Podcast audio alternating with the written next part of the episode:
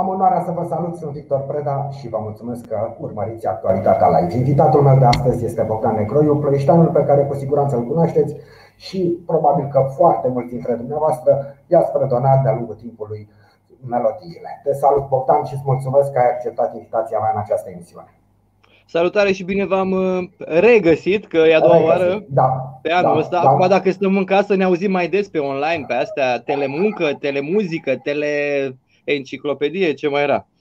Uite, enciclopedia e frumoasă, nu știu cât de frumoasă e telemuzica. Și hai să începem discuția cu această telemuzică, cum bine ai denumit-o Pentru că e o perioadă dificilă pentru toată lumea. Dar probabil că ceva mai dificilă este pentru artiști, pentru muzicieni și spun asta pentru că nu se mai organizează concerte, nu, nu prea mai sunt evenimente și e mai greu și din punct de vedere material, dar și faptul că nu mai ții legătura cu cei care ți ascultă muzica, presupun în mod direct, sigur, online se poate face asta, dar în mod direct presupun că e ceva mai dificil pentru tine.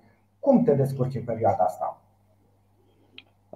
Cu muzica, după cum știm, nu mai e voie să cânți nici uh, cu mască, nici vaccinat, nici uh, la interior, nici la exterior, nici pe zi, nici pe seară, nici pe noapte, uh, nicio formă, nici cu anticorp, nici cu nu știu ce. Deci știm toți că